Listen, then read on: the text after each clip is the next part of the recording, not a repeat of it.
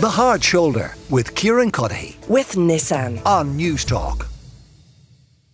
And this is the Hard Shoulder. Kieran Cuddihy with you until 7 o'clock this evening. Now, with the cost of living becoming close to impossible for some people, it has been necessary to make alternative arrangements. But how is this for an alternative arrangement? Shane Monks O'Byrne is the owner of the Van Conversion. He's the author of Roaming Home and he has been living in his van for several years. Shane, you're very welcome to the show. Um, listen, tell us about this uh, this odyssey, this van living odyssey. Where and when did it start? How are you, Kieran? Good to be on, mate. Uh, well, I have to say I'm a, an avid mountain man. Uh, climbing is pretty close to the heart. In fact, I'm calling in today from the south ridge of Mont Blanc from a bivouac shelter, which is a bit unusual. But what inspired me to start the whole van thing was watching a movie called Free Solo with Alex Honnold many years ago, where he famously free climbs the entire face uh, called El Capitan, El Capitan in Yosemite. And he, at that stage, and he had a fair bit of money, but he'd been living in his van for nine years.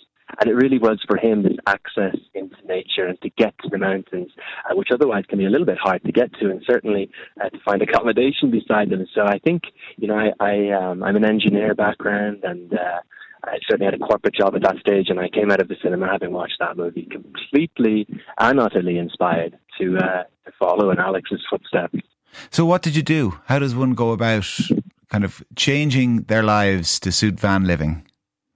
Yeah, for sure. Well, you know, the nice thing, I suppose, about being an engineer is uh, there's a remote working possibility, which kind of helps there. Um, but I was also, you know, well pre-COVID doing this whole thing, which really helped because, as you're probably aware, there was a huge boom in the whole camper van scene, especially in Ireland during during COVID, and everybody got into it. But I mean, I always loved the the DIY stuff. So you know, I, I bought a van, a used van, uh, for about seven thousand euro, um, a builder's van, tore everything out that was inside of it, and I was just left with a big white shell on wheels, and and got to town on it.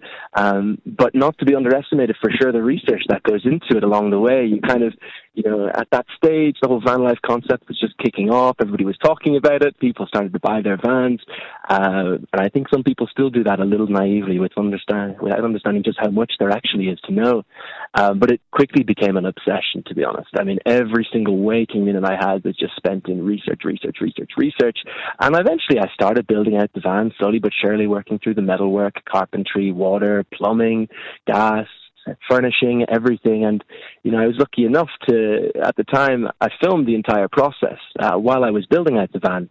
And I ended up putting together a van conversion course called the Van Conversion Course, uh, which is actually currently the course with the most, uh, the most popular van conversion course in the world. Uh, has a, over a thousand students taking it, which was really cool. That was three years ago I launched it. Um, but since then, it's really become a complete and utter obsession. Of course, I've just launched my book, uh, available at thevanconversion.com, um, all about start to finish, sort of doing the full thing, buying the van and taking you right to the end. Um, but um, yeah, um, it, took about seven months or so uh, to do the full thing. Um, the build itself, let's say, took four months, and I was really working very full time at it, uh, trying to juggle working freelance a little bit at the time to fund it, of course. Um, but it's no small task actually getting it on the road in in Ireland. There's a huge amount of admin and overhead, sure. uh, which I've really tried to help the Irish community actually with that. There's lots of blogs and stuff up there. If you try to figure out how do I convert a camper van in Ireland, you'll see my website pop right up. But there was certainly a lot of overhead to do in Ireland for it. And uh, are there times you miss the comforts of home? now I know, sorry, people. I should say Um, people who've seen the inside of your van will, will know. I mean, uh, comfortable it certainly looks, but it's not quite For kind sure. of I mean, three or four bed house it's not either. a, it's it, it's not a, it's not a semi D for sure, but I designed this thing to be the most comfortable vehicle I could possibly make it.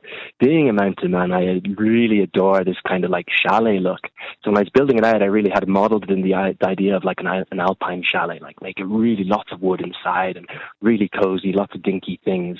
And so I've made it so that it, it is very livable. But of course, there are times, and I don't have a shower inside, so there are definitely things that you have to give up. And you know, I've been living in this thing for nearly four years, and in the past, I've traveled non-stop with it. And there's um, that can be really tough, you know, when you're just moving non-stop. Um, that, I think that can be the most challenging time, and there's certainly a, a, almost a loneliness aspect that hits in.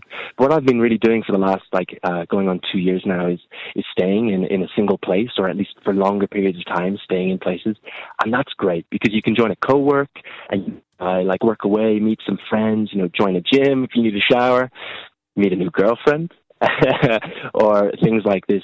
So I think a real key part to is is staying places for a little bit longer to to make it feel a little bit like home. How long can you do it for, Shane? Because the aforementioned Alex Honnold, I, have I've seen that movie and I follow him on Instagram and yeah. I know he has settled down now. I don't think he's still living in his van. He has, he, he has a wife, he has a kid. Mind you, he's still a complete lunatic.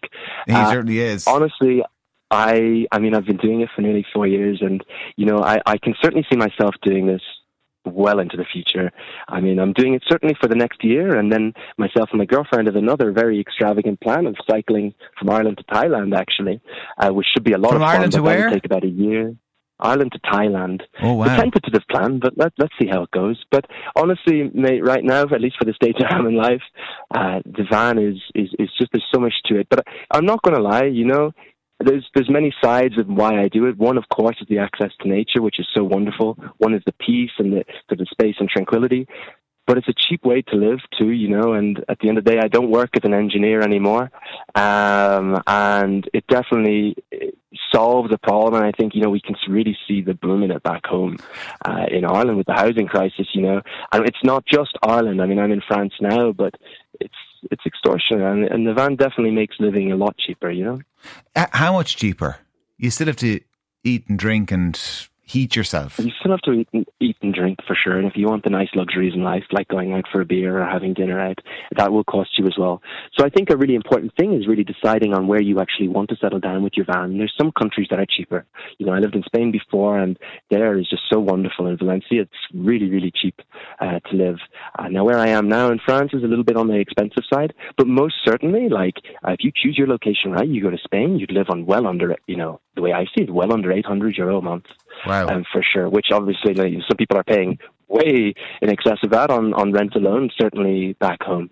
Well, thevanconversion.com is the website. Roaming Home is the name of the book if you want to find yeah. out any more details about it. Uh, Shane, listen, it's been a pleasure and best of luck uh, with everything and the continued climb or descent. Well, you didn't tell us where you, you're halfway up Mont Blanc in this bivouac, but I don't know, are you on the way up or on the way down? We're doing a very infamous ridge called the Peuterey Ridge. Uh, we're on the way up. We have a 2 a.m. start tomorrow morning. I wow. expect it to be about 50 or climb or so, and then we're going to head back down. So it's a big day, but always time to speak. Yeah, well, listen. On the radio when asked, you know. Well, listen, best, best of luck. Best of luck with the ascent and descent. Uh, Shane Monks O'Byrne, who's the owner of the van conversion and the author of uh, Roaming Home. The Hard Shoulder with Kieran Cuddihy. With Nissan. Weekdays from 4 on Newstalk.